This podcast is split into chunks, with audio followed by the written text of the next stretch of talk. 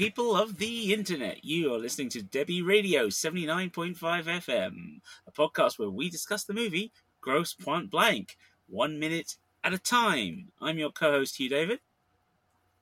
And I'm Dev Sodiger. And on today's show, we're going to be looking at minute six. Joining us on today's show, we have Billy Holku, self professed generic nerd. Welcome, Billy. Hey, thank you very much for uh, letting me on the show. It's a real honour. Thank you. We're, we're it's honor. It's a great honor to have you on, Billy. It really is. Um, so people who uh, don't know you and are still learning who we are. um, episode one, Dev and I have explained our backgrounds and how we came to be doing this podcast. But Billy, you and I used to be part of a uh, a, gr- a, a, a pub meet group, effectively, I guess. The, the Yeah, I guess Sons so. of Dean Martin, as Giles used to call it. Um, Yeah. And we used and, and we used to also hang out the same film nights at the Duke with Duke Mitchell.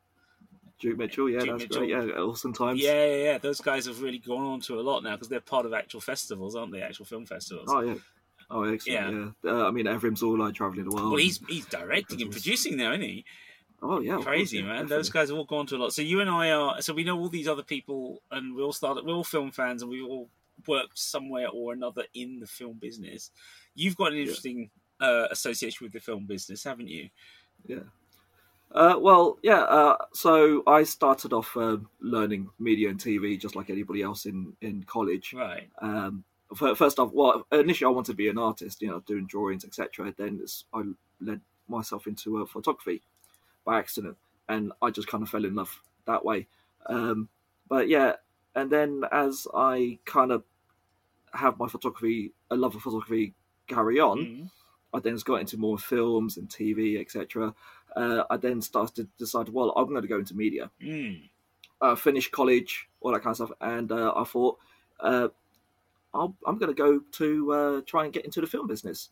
Um, so in about '99, I decided to go back to Hong Kong, uh, where I kind of went, uh, you know, initially when I was a child, uh, but I mostly grew up in UK. And yeah, I started working in uh, film productions there. Uh, as a storyboard artist and uh, sometimes stuntman and sometimes actor.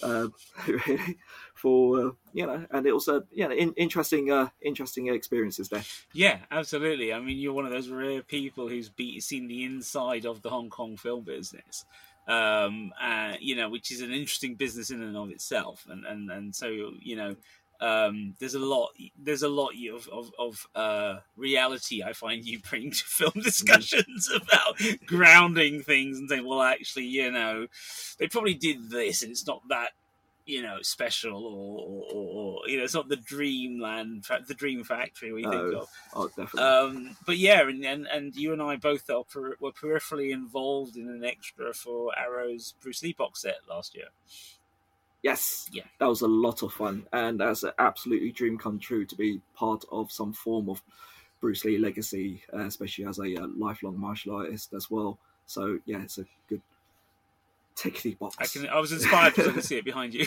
over your shoulder this? No idea what you're about. yeah, no. So, Dev, what happened was one of our mutual friends is now works at Arrow Films, and he in restoration and mastering all that stuff. And he had a, a genius idea for a little bit of promotional material. So he asked Billy to choreograph a short film for the martial arts, and he asked me to find him somebody if I knew somebody who could um, be a, a Bruce Lee stand-in, which I happen to know. So that all worked out. So they ended up shooting a kind of, you know, Bruce Lee clone style uh, short film to go on to, to be used for promotion and go on the box set as well. Um, so yeah, that's kind of That's yeah, that's super cool. it's just a bit crazy. These things keep happening to us now. So, so let's get back to Grosse Pointe Blank. So, Billy, first things first, how did you come to Grosse Pointe Blank as a film? Uh, how did I come across it? Yeah, when did you first Um, see it? Oh, I, you know what? I probably watched it on. uh, I want to say VHS. Mhm. I'm not quite sure. Um, you know, I lived uh, right opposite a uh, a video store rental Mhm. store, uh, and I used to uh, when I had a, a shop right opposite it. And um, on uh, my down times, I used to just go in there all, uh, every day, pretty much, just renting out films, just like anybody else, really. Mhm. Um, and yeah, I just thought I pointed it out and thought, oh, this looked a little bit of fun. Mhm. Um, yeah, so it's it's um it, I'm always looking for action films. I'm also looking for rom coms as well. Oddly enough, as a strange combination. I think that's a little bit from my Hong Kong film background Yeah. as well. It's like growing up, a lot of Hong Kong films are a mix of rom coms and action. Mhm, mhm. Um, so it kind of fit together, really. Mm, mm. And also in Hong Kong, you get action directors who direct rom coms as well. I mean, Johnny To, Ringo Yes. Lam, they've both done that. Um, Yes, uh, Johnny To is, is is a very strange kind of uh, a repertoire, CV, Yeah. etc. But uh, Johnny To especially, yes. Uh, look, isn't isn't the Ringo Lam? Isn't there a Ringo Lam one called "Looking for Mr. Right"? I think. Which uh, I'm think, I've, I'm, um, yeah, it's a, I think it's on one of my shelves over there. But anyway, yeah, yeah. I mean, you and I, you're literally one of the few guys I talk to about rom coms. It's kind of sad, really, because I'd like to be able to talk to more. I think more guys should watch and appreciate what rom coms do. Yes, definitely. I mean, I'm I'm walking around. Uh, I mean, I'm I'm quite a kind of big guy. Like um, I'm a lifelong martial artist, like tattooed and all that kind of stuff. And everyone goes, "Oh wow, so you're really into action films?" Uh, I am. I'm also very much into my rom coms. Absolutely, absolutely. And and Grosse Pointe Blank's interesting precisely because it feels like it blends both action and rom coms. Yes, You know, it's, definitely. Oh, yeah. It's it. I mean, I, I could easily watch a Johnny To um, actioner, um, my- all you know, all one of his rom coms like "Needing You," Mhm. uh, and then go straight to Grosse Pointe Blank, and it will just flow. It does. as a part of a night. It does, and and while um, the minutes we're talking about don't focus particularly on action, um, at some point I think we'll need to talk to you about the Hong Kong influence on the film because there's a clear Hong Kong influence on the film, Oh yes. very much so. Oh yes, definitely. Yeah. Yes. Right, so Especially with, uh, coming back to the minute then, uh, Dev, we're on minute six, and this is following on from the last episode where we were talking with Neil McKay of the Man with the Minute Music Minute podcast about uh, Da- Dan Aykroyd's character Grocer and his conversation with Martin Q. Blank, John Cusack's character. Yes, and and it's the same conversation throughout this entire minute as the last minute. It uh, sees Grocer kind of increasingly desperate in his efforts to uh, kind of capture Martin Blank as part of his newborn union uh, members club, Mm, uh, whatever you want to call it. Um, and uh, I think also, you know, shows uh, more and more of that slightly unhinged nature of Grocer as we progress through this minute, Mhm. getting up to to the point of uh, this uh, bing, bing, bing, bing, bang popcorn piece, which I still. I'm not entirely sure I get what he's alluding to there, whether it's uh, another reference to the Boudreaux debacle in Oregon or if it's uh, some other reference that I've just never quite connected up. Well, uh, so so this is something interesting. You last episode, Billy, what we were discussing with our, our guest at the time was this idea that um, this entire conversation between these two guys who are both clearly ex-military, both ex, both mm-hmm. killers, both assassins, seems to be full of stuff that is either jargon based or based on real world stuff, but real world stuff that may mm-hmm. not be common knowledge to the American movie going audience, right? There's a mm-hmm. reference to the Stasi, which is the East German Secret Service. Um, they talk about things that they're going at the arms dealing in Burma. There's a reference to tanks that, unless you are no, Oh, if yeah. you're not a tank nerd, you don't know that T-34s are a Russian tank model. Um, Right. Okay. you know, classical model, etc., etc., um, and so forth and so on. And so we were discussing whether or not, you know, what's the point of having dialogue that the audience doesn't understand? Mm. But what Yeah. did, what was your experience of this conversation? Were you like, well, I know some bits and I don't know others, or what did you get from the conversation between Dan Aykroyd's Grocer and Martin Q. Blank? Uh, well, I kind of saw that like a Dan Aykroyd's character. Also, as just um, what Ted was saying, he is this um, increasingly unhinged kind of character Mhm. coming towards it. Uh, but yeah, I mean, he's. Uh, but as we were saying, like that with regards to whole the bing bing bang popcorn, it could be just that. It, it's just one of those weird catchphrases that he just tends to have.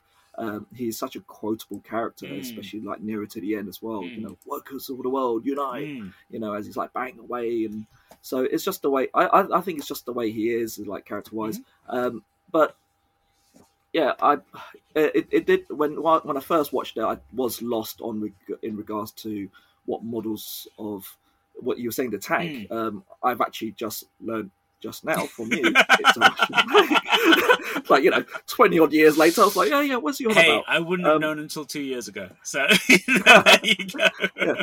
But it's uh, but it's a whole setup of their uh, relationship and the dynamic. You know, it's like Grocer wanting Blank to come in with him, mm. and Blank is just flat out refusing. Goes, oh yeah, because we used to work together. Oh, remember that mm. guy from Burma? You were a colonel at the army, so you're so you know Grocers is uh, giving us a background of who he is, you mm. know, of, of what sort of who Blank is, mm. um, and why he's so good at his job, or who potentially, you know, just feeding us that that information, mm-hmm. and we just kind of learning. Well, you know, it's it's a building block, a starting of a building block as to learn as to who he is later on. Yeah, I mean the the, the the, the, popcorn thing is the clearest example of foreshadowing. But whatever it is, the two Martin knows this is something Grocer says because when Grocer goes boop with his hands and his mouth, yeah. he doesn't say the catchphrase. It's Martin who says the catchphrase to him. And you're kind of like, okay, so whatever yeah. this is between them, they know. It's something they mm. know they have between them and it'll come back at the very end of the film beautifully. Mm. Um, it's a, and, and I sometimes wonder if that was literally the entire point of it was just to set up the end, rather than actually having any yeah. real kind of purpose at this point. Um, and in fact, I mean, because every time I remember the film, I remember at the end. I never, I always forget that they set it up at the beginning. yeah. So you know, um, the other thing I, I, like about it is uh, about this minute as well is the way they leave it, the way the conversation ends. You know, um, you know, they're trying to make it casual and cool and calm, and except they both seem very, but they're both full of emotion, right? They're quite, you yeah. know, Gross is carrying a lot of emotion. He's he's kind of the bit where he's like, "Hey, yeah, yeah, no, it's good. Nice to see you again. You're looking good," you know, and you're like, "What? You two are like yeah. holding your guns there. Like, what? What is this, man?" Um, and then Martin's like, "Yeah, drive safe." And the first thing Grocer does is drive really unsafely. yeah. just speed, just speeds off in that weird Buick car. Yeah, yeah. The way he reverses speed. it as well, and you just like, well, literally like the way Aykroyd would used to drive in the Blues Brothers, isn't it? Um, yeah, but it is yeah. kind of it's it's such an odd sequence. But it is it is very much framing the the end of the movie, and it's setting yeah. up the the dynamic between these two quite effectively, even if you don't follow the language. It's very much Dan Aykroyd positing that he's kind of the bigger man. He's the the father figure, right? As mm. as is literally called on in this, right? Mm. Um, and then the rest of the movie, you see Dan Aykroyd almost kind of like babysitting, sitting on, like watching from a distance. Mm. This, you know, kid, I guess, as he thinks of him. That he always says, he, calls him kid. Hey, kid. Yeah.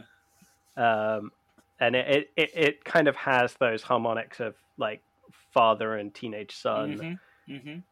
in in a lot of it. And then, of course, there's almost this entire conversation is reproduced at the end of the film mm. as that as as Dan Aykroyd falls back once again into trying to recruit Martin. Mm trying to get them to both go upstairs and cap daddy. Like mm. it's it's it it is this scene is just I think in almost in its entirety setting up for the end of the movie. Yeah, yeah, and I think I think the other aspect of that that I, I think is quite uh, enjoyable um, is when just before he gets in the car, Grocer turns to him and says, "Hey, you know, you're heading to the Midwest," and you're like, "Does he know?" Like, does he know? Like, is he part of what's setting up Martin? Like, because we already so so in the earlier so last couple of episodes we've been discussing the hit, the first hit, and whether or not some you know who was hired first to do what, mm. right? And and and you know you know the so, you know the film Billy, so you know that there's you know there's a guy, there's a messenger who gets shot by Martin, which distract, which gets the guard, the bodyguards of whoever it is to shoot the messenger yeah. guy. But then Aykroyd Grocer comes out from behind, kills everybody. Yeah, and we were trying to work out who hired who. Like, did somebody hire Grocer to do the hit? Somebody else mm. hire Martin to stop the hit. At which point, Grocer hires the messenger guy to distract Martin, Mm.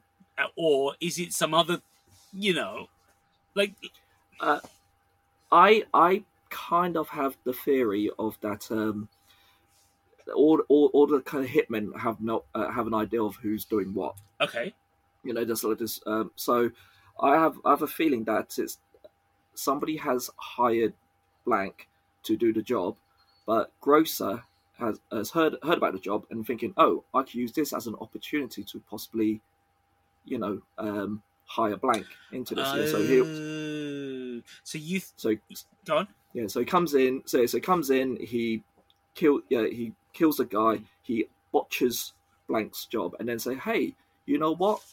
Things things like this would uh, completely be avoidable if you come and join my union." So it's that classic thing of uh, I just screwed up your hit for you. Pretty much. Yeah. so join me. yeah. that Yeah. would make that makes complete sense as well. I love that. I, Okay. uh, that would also explain why he's waiting behind them, watch to watch what happens, Hmm. and he only steps in once he's like, "Yeah, okay, Martin's job is done."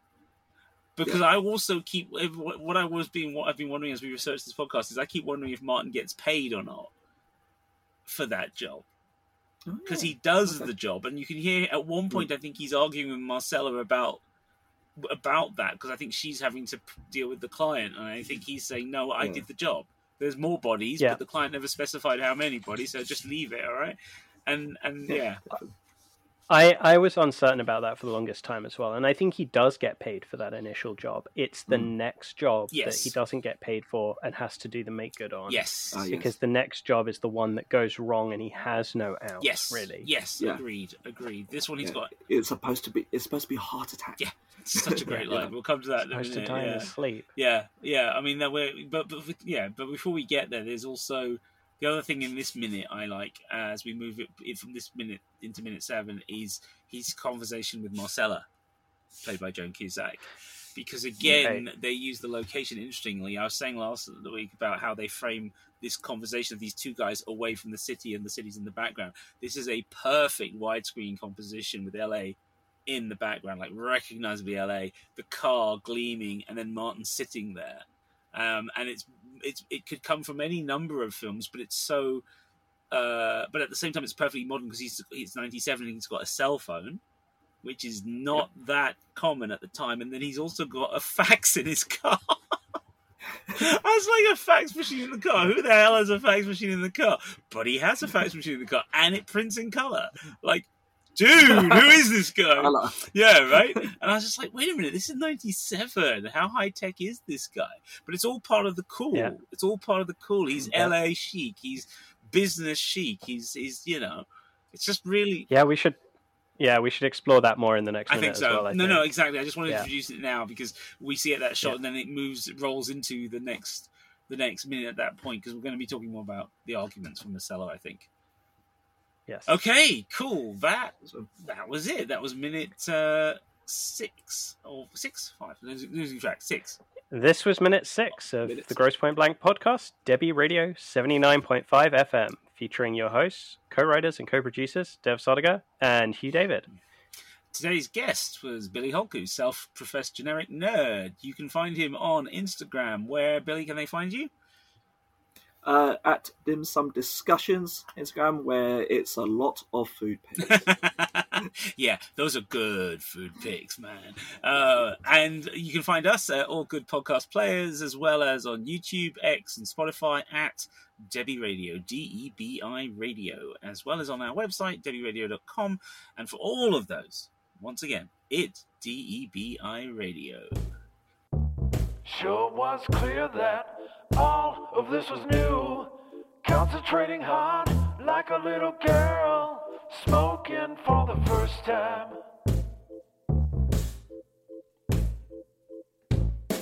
It wasn't a moment.